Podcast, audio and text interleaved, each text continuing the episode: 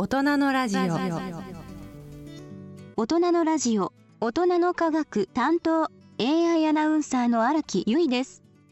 このコーナーを解説いただきますのは日経サイエンス発行人の鹿児島正樹さんです。鹿児島さんよろしくお願いします。はいよろしくお願いします。さて4月24日発売の日経サイエンス誌の最新号6月号では特別解説として新型コロナウイルス感染症の後遺症を大きく取り上げていますね。回復した後でも大勢の人が後遺症に苦しんでいるようですが、今回はどのような内容を掲載されましたか？はい、えー、日本国内の感染者の数は61万人を超えました、えー、感染者の約8割はですね、えー、軽くて済むというふうに言われていますが、えー、回復した後もですね倦怠感や、えー、嗅覚や味覚の障害、えー、それから息苦しさといった症状に、まあ、悩まされている人は少なくありません。えー、これまではっきりと分か分からなかった日本での後遺症の状況についてですね、えー、全国規模の実態調査が、えー、徐々に進みつつあります。え一体どんなメカニズムで後遺症が発生するのか、え、解明はこれからですけれどもウイルスが消えた後もですね体の組織の障害や免疫系の異常といった、えー、外からでは見えない傷跡がですね感染によって残ってさまざまな後遺症の、まあ、症状を起こすというふうに考えられています。日本で全国規模の後遺症の調査が行われたとのことですが具体的にはどのような結果が出たのでしょうか。はい、えー、昨年2020年の年末からですね、えー、慶應義塾大学の研究チームが、えー、全国レベルで実施している後遺症の実態調査があります、えー、北海道から九州まで、えー、およそ30の医療機関において、えー、新型コロナの入院患者1000人の協力を得まして、えー、退院後のその体調の変化を追跡しています。え4月中旬の段階で約250人のデータが集まっていまして、現在解析を進めています、その結果ですね現時点ではですね入院時にその新型コロナの症状が1つ以上見られた人のうち、約半数でですね半年後も症状が残っていることが分かってきました。えー、これは、えー、こうした傾向はですね日本だけの話ではなくて、えー、先行する海外の報告とも、まあ、合致する結果なんだそうです。えー、今年、えー、2021年の1月にはですね中国の研究チームが、えー、中国の武漢の市内の40代から60代の感染者を、まあ、半年間追跡した結果を発表しました、えー、退院した約1700人のうちですね何らかの症状が1つ以上残っていた人は76%だったそうです。えー、慶応大の、まあ、結果はこれよりも少ないんですけれども研究チームによれば医療現場の実際の感覚に近いそうです。えー、慶応大のチームの他にもですね国内では現在2つの大規模な後遺症の調査が進んでいましてえー、金沢医科大学などが進めている嗅覚や味覚障害の調査とそれから日本呼吸器学会などによる、えー、息苦しさ、えーまあ、肺や心臓に関する症状ですねの調査です、えー、どちらも発症の割合や症状の持続する期間などを調べています。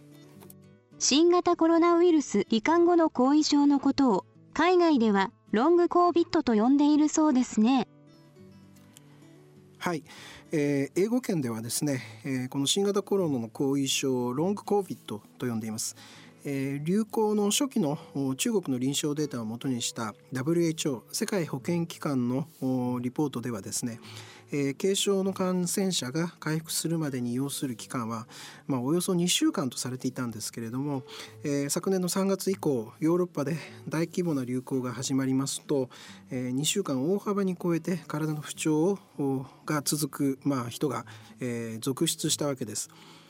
発症直後の高熱や呼吸困難といった症状が収まってもですね、体調が完全に戻らない患者が相次いだわけです。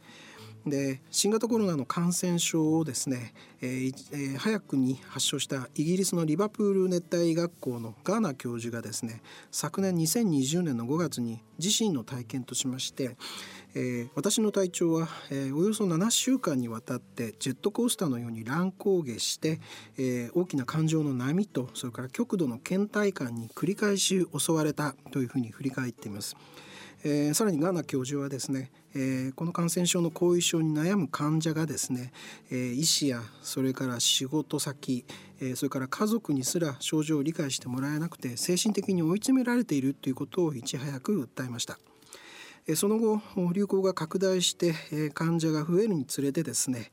えー、いろいろな研究チームが立ち上がりまして、えー、患者の協力を得て大規模な調査が行われました。えー、昨年2020年の5月にはアメリカを中心とした17カ国640人を対象に調査が行われまして、えー、長期の体調不良を感じている人々の半数がですねそもそもこの新型コロナの感染症の検査を受けていなくて、えー、後遺症が把握されていない人が多数いる可能性が示されたりしました。さらに昨年の夏以降になりますと各国の研究機関による報告も増えていきました。えー、そして日本ですけれども、えー、10月にですね、えー、国立国際医療研究センターが患者約60人に聞き取り調査を行った結果を発表しまして、えー、発症から4ヶ月経っても息苦しさであるとか疲労感咳嗅覚の異常を訴える人が複数いることが明らかにななっています。また11月にはですね和歌山県も退院してから2週間以上経過した患者約160人アンケート調査を、えー、やりましてその公表しているんですけれども、えー、約半数の人がですね退院後も何らかの症状があるというふうに回答しました。え回答のあった症状の中で最も多かったのは嗅覚障害で30人だったそうです日本国内でも後遺症に悩む人が増えていることが明らかになったことでこの後遺症の診療がとても重要になってきていると思いますがそのあたりの診療についてはどのようになっているのですか？はい、えー、日本の中でもですね後遺症に悩む人がいることが分かってくるにつれ,、ま、つれてですね、えー、後遺症を診療する外来の設置がさまざまな医療機関で検討されるようになりました。えー、1月には神奈川県の聖マリアンナ医科大学病院が新型コロナウイルス感染症後外来を開設し2月には岡山大学病院がコロナアフターケア外来を設けました。また3月末には東京都が後遺症の相談窓口を設置しましたで岡山大学病院のコロナアフターケア外来を訪れた人なんですけれども、まあ、開設から1ヶ月余りで、えー、およそ20人だそうです。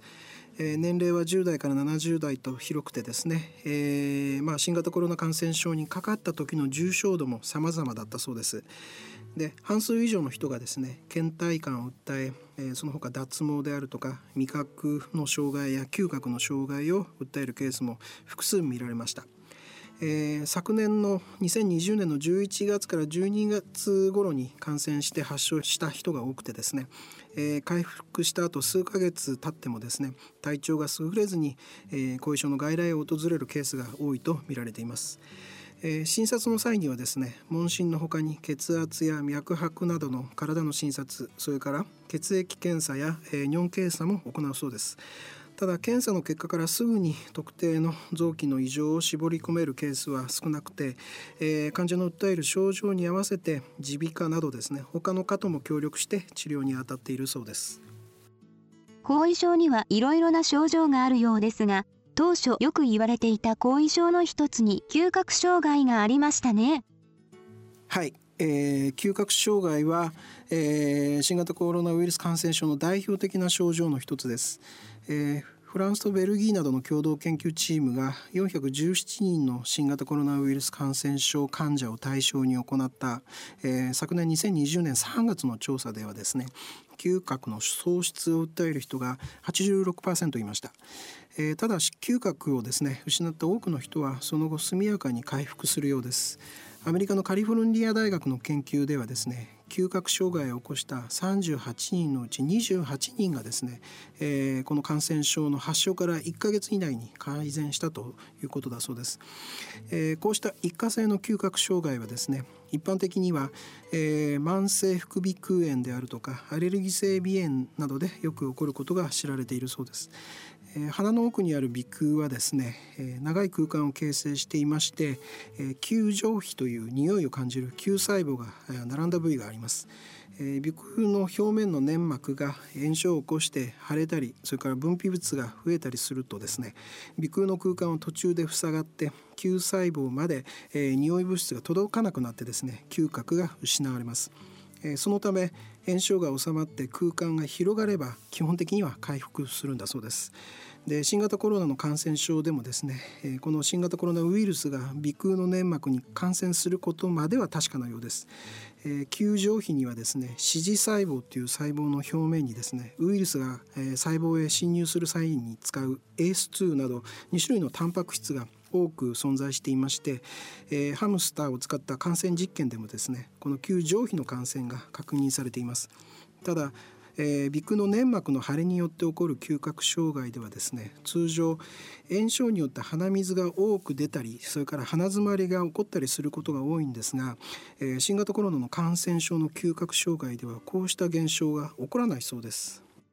一方で、え、一部の患者ではですね長期にわたって嗅覚障害が続いています。え、中国の研究チームの調査ではですね、え、約1700人の患者のうち半年後も嗅覚障害を訴える人の割合は11%でした。え、長期にわたる嗅覚障害として知られているのが、え、いわゆる風邪をひいた後などに起こる感冒後の嗅覚障害です。えー、球細胞がウイルスに感染して死滅したり、えー、球細胞が脳に向けて伸ばしている軸索、えー、この軸軸索が切れたりすることによって起こりまして、えー、球細胞が再生するまで、えー、嗅覚の異常が続きます。えー、再生するまでにはですね1年から1年半ほどかかるとされています。えー、この長期間の嗅覚障害なんですけれども残念ながら全ての人が回復するわけではなくて、えー、約3割の人は治らないというふうにされています、えー、薬などの治療法は確立されていないのが現状です、え、一般的な嗅覚障害では回復のために匂いを嗅ぐトレーニングが有効とされていまして、え、新型コロナの感染症の嗅覚障害長引く患者で行われるケースもあるそうです。匂いを感じられない後遺症は深刻ですね。他にも匂いに関する後遺症の報告があるようですね。はい。えー、匂いがしないだけでなくてですね例えばフルーツジュースを嗅ぐとシンナーの匂いがするとかですねあらゆるものが化粧品の匂いに感じるといった嗅覚の異常に悩まされている人もいます、えー、こうした症状はですね異嗅症と呼ばれていまして、えー、それは匂いを感じる脳の仕組みと深く関係しているそうです。えー、人間が匂いを嗅ぎ分けられるその匂いの種類というのはおよそ40万種類に及びます。えー、これを可能にしているのが、えー、先ほど説明しました旧上皮に並ぶ、え、およそ1000万個の球細胞です。え、ただ一つの球細胞これは匂い物質と結合する受容体を1種類しか持っていませんので、受容体の種類は全体でも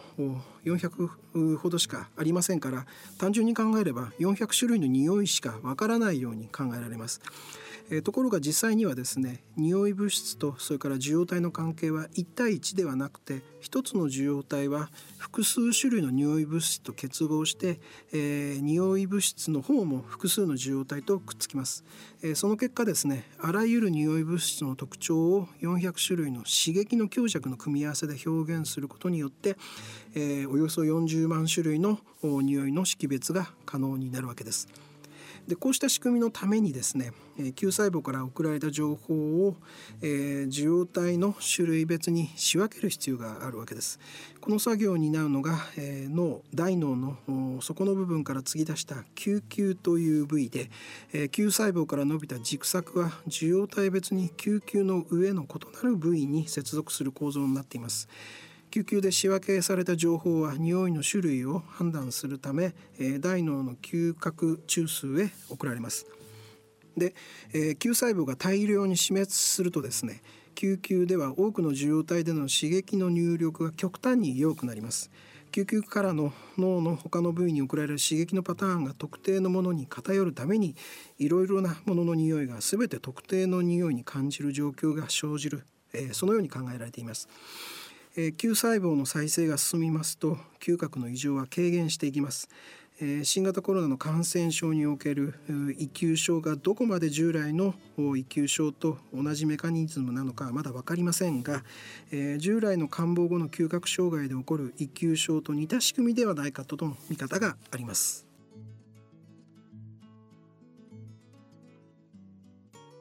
嗅覚障害のほか息苦しさを訴える感染者も多くおられるようですね。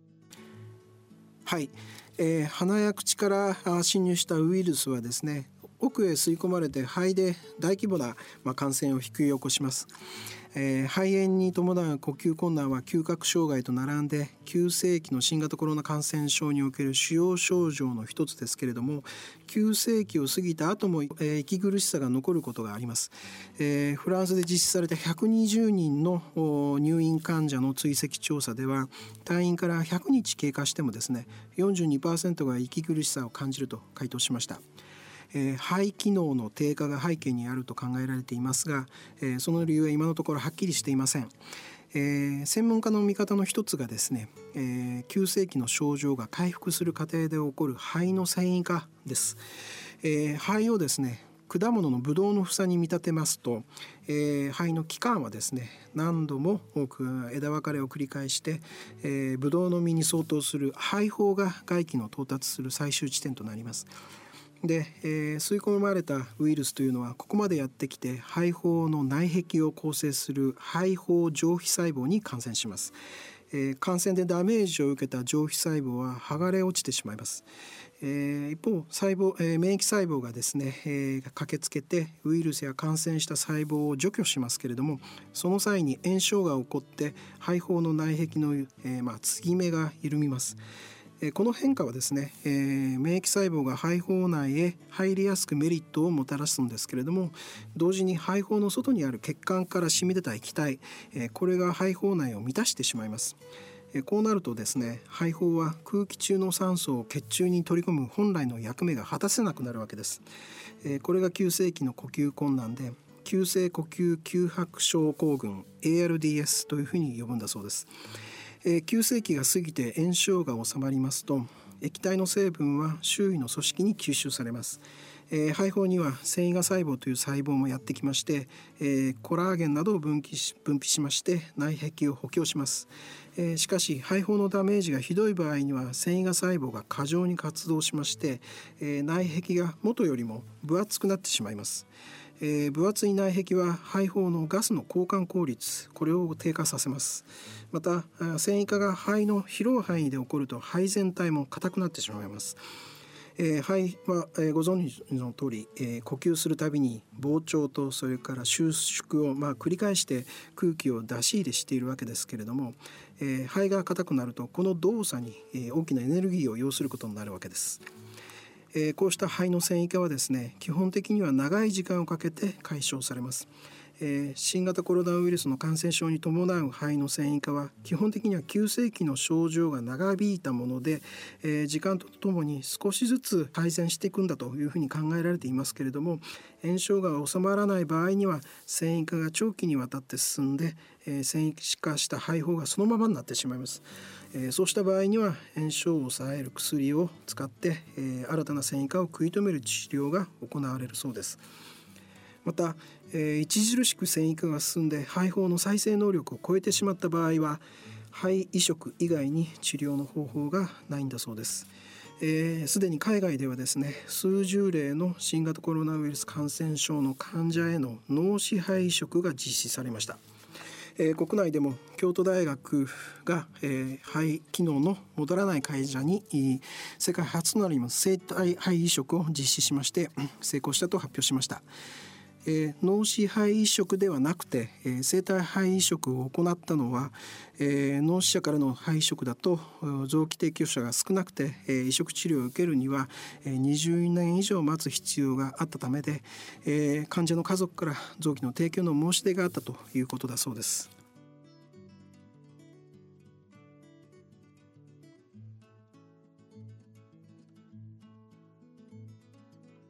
体のだるさを訴える倦怠感に関してはどうでしょうか？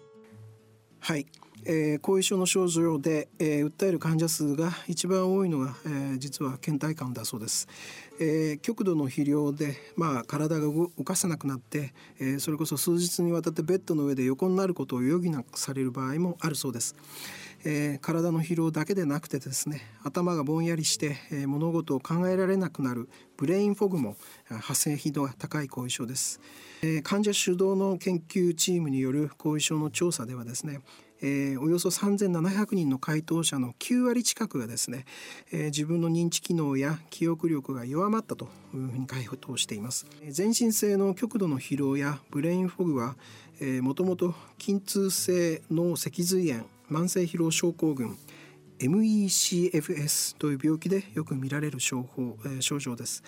えー、この MECFS ですは、えー、活動後にですね、えー、極度の疲労が起こって、えー、睡眠障害や記憶の障害集中力の低下、えー、自律神経障害などが起きます、えー、発熱や喉の痛みといった症状の後に起こることが多く呼吸器に感染するウイルスがきっかけとなって、えー、引き起こされる、えー、疾患だと考えられています。